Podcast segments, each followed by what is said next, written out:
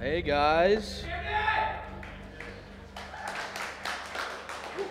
Wow, wow. Hey. All right, situated. How's it going? Good? Good. I got the Bieber mic tonight so I can have my hands free. Hopefully, don't break out in song. uh, well, welcome to Salt. Uh, for those of you who don't know, my name is Camden. I'm one of the new residents here. Camden Daniel Glenn, if you actually want to know. Um, but I am excited to be up here. If you want to know a couple things about me, though, I got two things I want to tell you, all right? One thing. Actually, one with two parts to it, okay? I'm a diehard Kansas City Chiefs fan. Through and through, baby. No, shut up. Uh, but, uh, any Chiefs fan? Okay. Yeah, it's Sawyer. so yes, you'll see me once the fall hits around that I will be wearing nonstop Chief stuff. And along with that, if you're an EPL fan, English Premier League Soccer, I'm a Chelsea fan.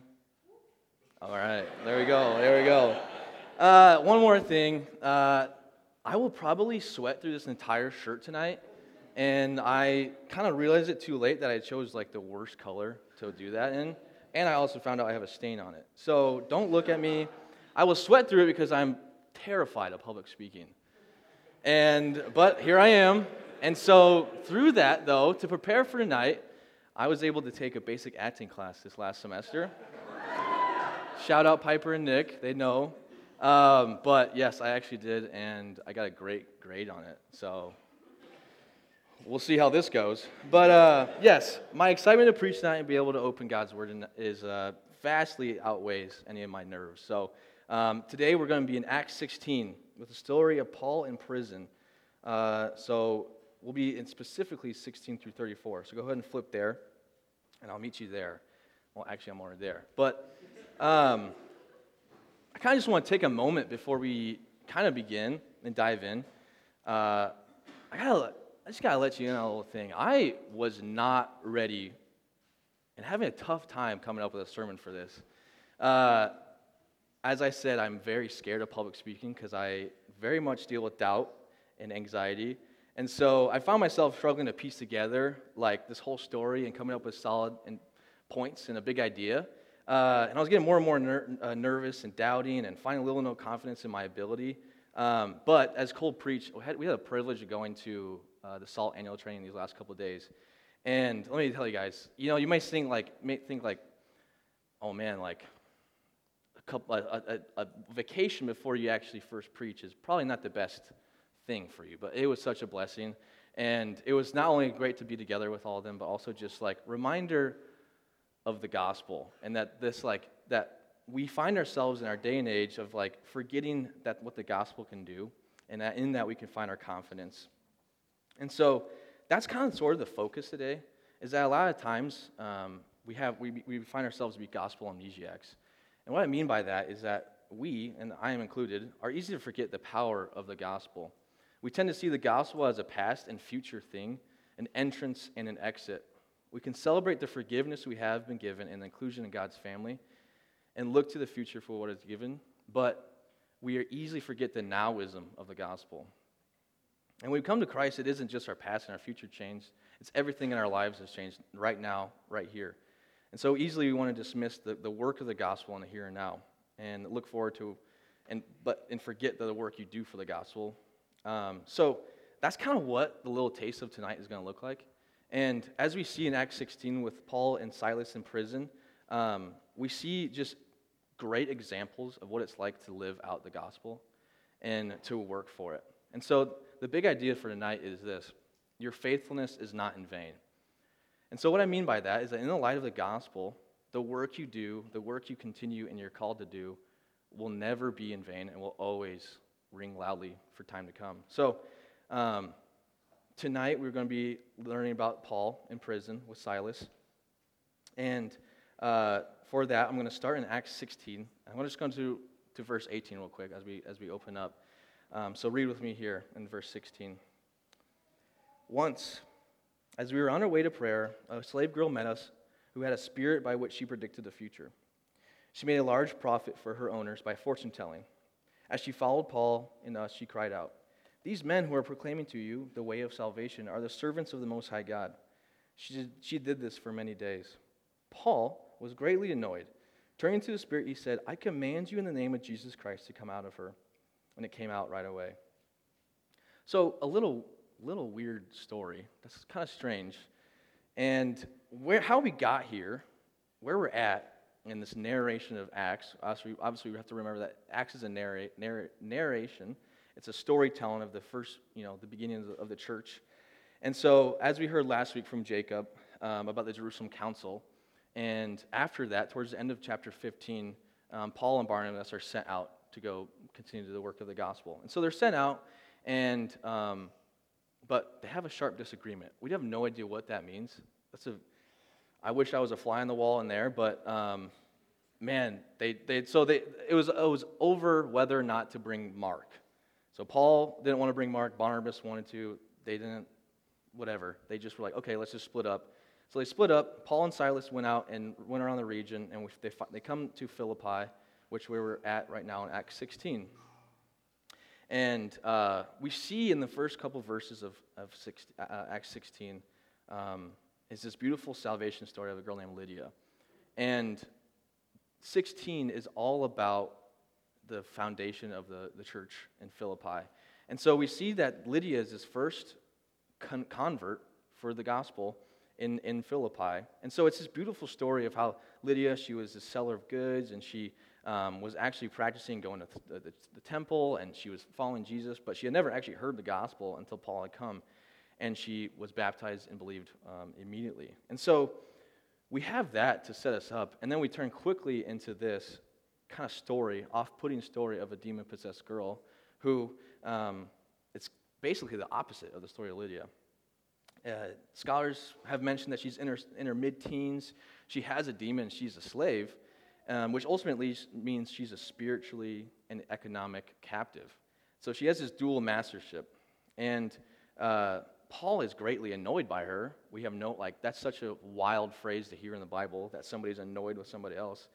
And, well, why is he annoyed? She, what we see in this is that she's saying, These men who are proclaiming to you the way of salvation are the servants of the Most High God that seems pretty nice to have somebody kind of be your hype train, like, oh, yeah, that's over here, you know. But for some reason, he was annoyed by it. And so he was annoyed because even though what she was saying was very true and uh, it was what they were doing, it's deceiving because of the source it's coming from. And so she's a demon possessed girl who is, who is basically like, yeah, like being their hype train, preaching what they're doing. And so Paul is annoyed because the source is one of evil. No matter what the material may be, um, the source can be interpreted wrongly by those around them. So even as we saw see throughout the Gospels, Jesus commanded demons not to pronounce his name after they, he had uh, commanded to come out of people. And so even in the context of this day and age, we can see that um, the Most High God, it says that it, re- it can refer to whatever deity um, a person may, may find to be supreme uh, in their own beliefs because in this day and age they're not a monotheistic uh, they're very paganistic and they're very non-monotheistic culture. And so initially we can see that this declaration may seem like a help to paul as it attracts crowds and provides a good starting point for discussing the gospel. Um, but it, it's so ambiguous and it's so misleading that it, it, it falls to deaf ears. And so um, this kind of brings about my first point of the night, which is um, through this, we see that we must, as workers and believers in the gospel, we must anticipate resistance. And so that's my, that's my first point, is anticipating resistance. Um, and so, as we see, Paul had the wisdom and alertness to confront the girl and not back down from a demon. He commanded the demon to release the girl, and it did. He was prepped with discernment. Knowing myself, I don't know what I would have done. There's no way I would have confronted this girl. Now, if you know me, I hate confrontation. So I like absolutely abhor it. I would have so easily let it slide and allowed her to continue to talk these things because I'm like, well, what she's saying is like inherently fine. So like, why not? And so, or I would just let somebody else do it. You know, Silas, you got this, man. Like, go ahead. Um, and so it's it's so easy for us to to misinterpret and shy away from such resistance. I think about um, where I work right now, um, surplus. Shout out, surplus. and I think of like how how much like how shy I am to even just pray at lunch while we're having lunch for like our break. And because like one time I did, and one of one of my coworkers I had heard you mention that I was weird. I was like, oh man, wow, I just really, I really care about what this guy thinks about me and all this, you know, whatever. And so, not really, but uh, so it, it's so easy that we can we can mistake resistance as a sign to stop or back down, and but this is not what we should be be believing. It is right to anticipate that there will be opposition to what we believe. If your response is one of negativity and avoidance, then application is so easy for you in this in this context. How can we be alert and prepared for resistance today through speaking the gospel and being believers in the word? Well, we obviously don't have to exercise demons out of people. That's, that would be crazy. But we do have to arm ourselves with the word. Understand the different views of others, especially in this day and age where, I mean, we all know it in a public university. There's a lot of different beliefs and doctrines that are instilled in us. And if you don't believe or accept them, then you're hated for or you're disregarded. And so through that, we must understand the truth of the Scripture, and that in the light of the gospel, we can have full, com- conf- full confidence in exterminating evil and resistance. But as we kind of go on, we don't see this as like the only salvation story, because we can infer through this story, though they met resistance and though Paul was able to um, remove the demon from her, we can infer that she was saved because she wasn't a hindrance going forward. Um, but as we kind of go through the rest of the passage, we can see that this isn't the only salvation story. And so we pick up at verse 19. I'm going to go through 25. Um, and so you just follow along with me. When her owners realized that their, their hope of profit was gone, they seized Paul and Silas and dragged them into the marketplace to the authorities. Bringing them before the chief magistrates, they said, These men are seriously disturbing our city. They are Jews and are promoting customs that are not legal for us as Romans to adopt or practice. The crowd joined in the attack against them, and the chief magistrates stripped off their clothes and ordered them to be beaten with rods. After they had severely flogged them, they threw them in jail, ordering the jailer to guard them carefully.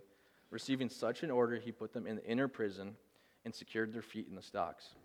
About midnight, Paul and Silas were praying and singing hymns to God, and the prisoners were listening to them. Now, what a turn of events! Talk about escalation. These owners of the slave girl found themselves without a source of income. Their business was crippled. I love the words of verse 19 where it says their profit of hope, their hope of profit was gone. Imagine having that much faith in such a business and it crippling and, and, and falling because one girl was saved. Crazy. They used so they used diabolical and evil ways to make their money, and now they're faced with what to do. And so all they had to do was just go and blame somebody else. So they convinced the magistrates. The magistrates back in that day were Roman officials, and uh, they, were, they were responsible for maintaining civil order. And so they had them thrown in prison and brutal beatings and all that we read. Um, and so through this, I kind of got the point of, man, this is tough. Like this is this is serious stuff. This is this is a spiritually just crazy story. And so, my next point for us tonight is expect suffering. As we continue to work and, and, and preach and believe what we believe, we will, as believers, experience suffering. And so we must, and we must expect it. Um, so while we aren't going to be thrown in prison or beaten, hopefully not, I mean, in this economy today, maybe, but you are, maybe over gas, but you are going to lose friends. You're going to experience ridicule for your beliefs. You may even lose relationship with family members. I, I pray that's not the case, but it is clear in the Word, um, and as it says in Matthew 10, I love how it says in Matthew 10, 34 through 36, as Jesus is speaking, it says, I did not come to bring peace, but a sword. For I came to turn a man against his father, a daughter against his mother, a daughter in law against her mother in law, and a man's enemies will be the members of his household. Guys, we will experience suffering within relationships in every environment we find ourselves in. So let us not cower. Let us embrace the fact that we cannot escape suffering, but also know that suffering produces endurance. It is, a, is it a requirement for every Christian? Is it an undeniable fact that we will experience suffering? Since our beliefs are so countercultural to what the world is today, nobody wants to die to themselves, nobody wants to work hard, but that's the life of a believer. But I, I also want to focus our attention on verse 25. It states that Paul and Silas were praying and singing hymns to God, and the prisoners were listening to them. That's, that's to me is insane. That speaks loudly and clearly than anything else in this, in this passage. In the midst of their pain and suffering, their gaze was fixed on Christ. Knowing that this suffering was appointed from God for a specific purpose. They were faithful even in their faithfulness. They, their faith and who they were did not falter. Who they were following, who they were, and who they were in Christ were not, did not falter. I love that. It speaks so clearly to how we are to be imitators of the word. And see that Paul is a great example of this through this story. Um, I know you probably have been around Salt. If you, if you have been, you've, you've heard the story of when uh, Cole preached this last April of uh, Shekinah, Ephraim, and Leo. And so I had the privilege of being there as well in Zambia last summer. And uh, when I tell you it was literally a biblical level story, it was. Because the, the so to break it down for those that you don't know, um, these were three guys that we worked with, or either were worked with or were friends with, um, through our ministry down there on the campus um, campus ministry. And one night they were they were walking, and they had a opposition the opposite political party propaganda, and they were seen by by the opposition. So there's two political parties, obviously, we all know that. They were on the opposite end of the one that was in office, if that didn't make any sense. So people see them, they get beat up, attacked, you know, mauled, whatever you want to put in there, and thrown into a cage. Now, through this, uh, they are being threatened with death, being threatened with burning, all this stuff, and all the while they're singing praises and, and, and, and praying to God. And we only hear about once they're in the hospital, but um, it was just an insane story and an experience to see how they were faithful even in their suffering and their pain. Because then it went on and we saw them be saved. They were, they were let free, went to the hospital, and in the next couple days, all their injuries were, were basically healed. And so, this is how we should live. We should live with so much joy and rejoicing in the gift of the gospel um, that we can do anything and get through anything through the work of Christ has done for us. He suffered, and He knows our pain, so we can have full confidence in whatever we face.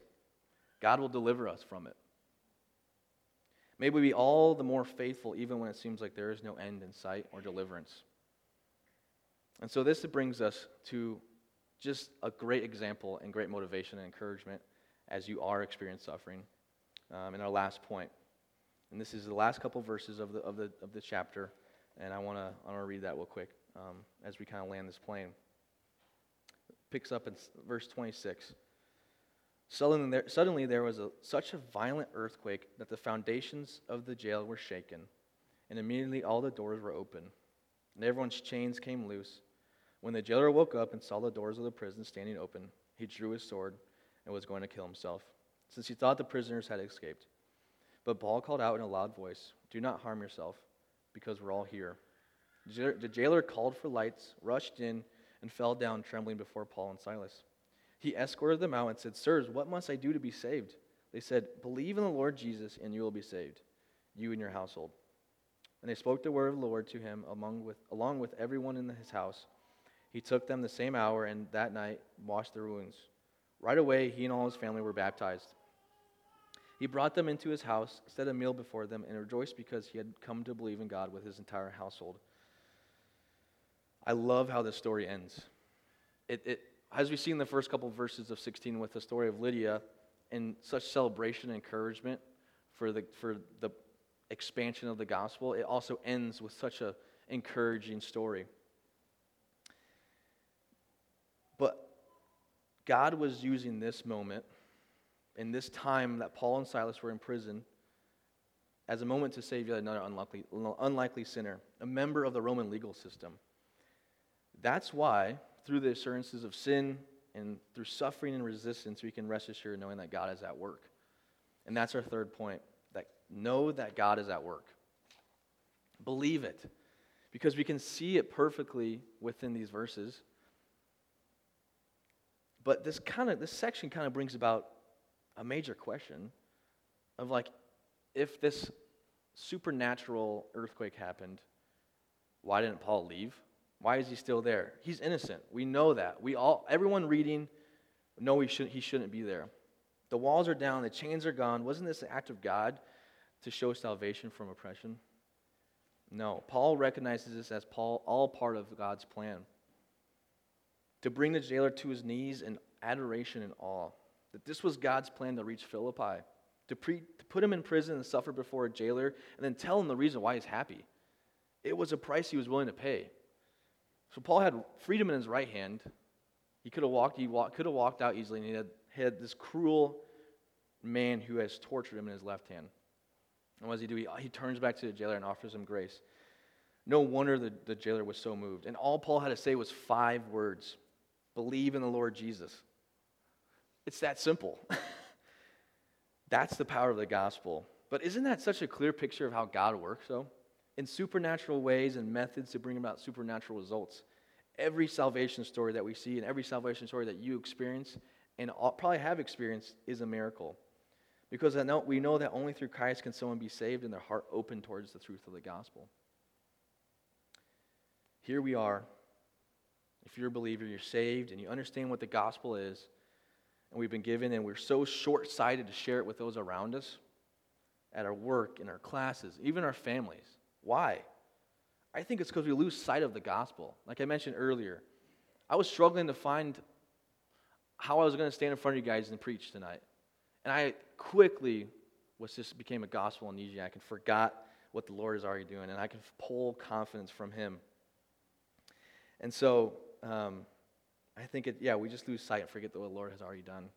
And this is a wild illustration that I thought of, but um, it was it kind of came to me as I was thinking about like what I would have done. And I don't know if you guys have heard the show What Would You Do? And uh, oh, you guys know him. Hey, it's John Quinones. you know that guy that's just oh, he's so weird. But uh, just super over dramatic. If you don't know it, it's like this show that they they like pose fake and like fabricated situations to like see if people would react. And so there's one I was watching the other night, actually last night, and. Uh, as I was freaking out. But uh, it was like this guy was like at this like dress store for for for women, and he was like trying to find a, a dress for his, his girlfriend. the whole situation was just like, what if they were out and they didn't have the right size for a girlfriend? What would you do? And this guy just like broke down and crying, and like he's he's an actor, but he's just crying in the middle of a store, and nobody helps him. No, everyone. It's like all these old ladies and like moms, and they're just like, who? There's even one point they like asked one of the managers. One of the women's was like, "Is he like? Should he be here? Should we call the cops and like get him out of here?" Because they're just so weirded out by the fact that this guy's just this grown man's just crying in the corner. And so it's just it was so funny just to remember like like just as a kid watching that and thinking like what I would do.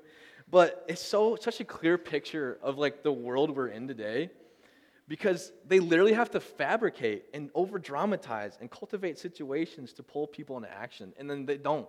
And it just goes to show the true nature of people and how we're so short sighted and we, we, we just don't go help out a crying man in the corner. I don't know. I thought that was, we'll see how that translates to what this sermon is, but we'll see. But so, going back to the actual scripture, we see that this is a true story, not fabricated, a supernatural occurrence of an earthquake that opens the door of freedom, but Paul chooses to stay. I know for a fact that I would not have done what he did. I would have easily, you know, looked around, you know, done that like double take, checked the chains, oh, okay, and just walked out. I would have easily just taken the easy way out. And so, in light of the gospel, let us remember that ultimately God is always at work. In whatever situation you may find, you find yourself in, or whoever you may be talking to, know that a little moment of faith and obedience could open a door to a miraculous salvation story, just like the ones we read here in Acts 16. So, guys, as we kind of end, remember that we have a calling to, to be faithful and spread the gospel. We know what we must do and what we must be told, what must be told. So why don't we do it? We are so nearsighted to the advancement of the gospel. Why? We are too worried about our limitations and weaknesses. I was too worried about how I was going to sound and look and probably pit out up here that I was losing sight of the gospel. And I, I actually, this has been like, kind of like a motif, or was a motif for the annual training. It was 1 Corinthians 1, uh, 26 through 31. And I kind of want to you pull your attention to. I, it's not up on the screen. If you want to flip there, you can. But I'm just going to read this as we kind of close. Brothers and sisters, consider your calling. Not many were wise for, from a human perspective, not many powerful, not many of noble birth. Instead, God has chosen what is foolish in the world to shame the wise. And God has chosen what is weak in the world to shame the strong. God has chosen what is insignificant and despised in the world, what is viewed as nothing, to bring nothing what is viewed as something so that no one may boast in his presence. It is from him that you are in Christ Jesus, who became wisdom from God for us in our righteousness, sanctification, redemption, in order that, as it is written, let no one, let the one who boasts boast in the Lord. I love the emphasis on the word chosen. We are used as tools for the proclamation of the gospel. So, in light of the gospel, in light of the death, life, death, resurrection of Jesus Christ that we firmly believe in, May we know that we are forever, that whatever we do for the kingdom in God is never unseen by our Father and never in vain. Sound good? Let's pray. Dear Lord, yeah, thank you for the reminder of the gospel through the words of um, the work of Paul. God, through these stories of salvation, may we remember that we have no reason to fear, Lord, for you are the only one that will offer grace and power and strength and confidence, Lord. So let us take that and live that out as we as we go about our days. Lord, you are awesome and mighty to be praised for what you're doing, not only in this city, but all around the world. So let us remember the gospel every day and live it out. We thank you and we praise you always. In Jesus' name I pray. Amen.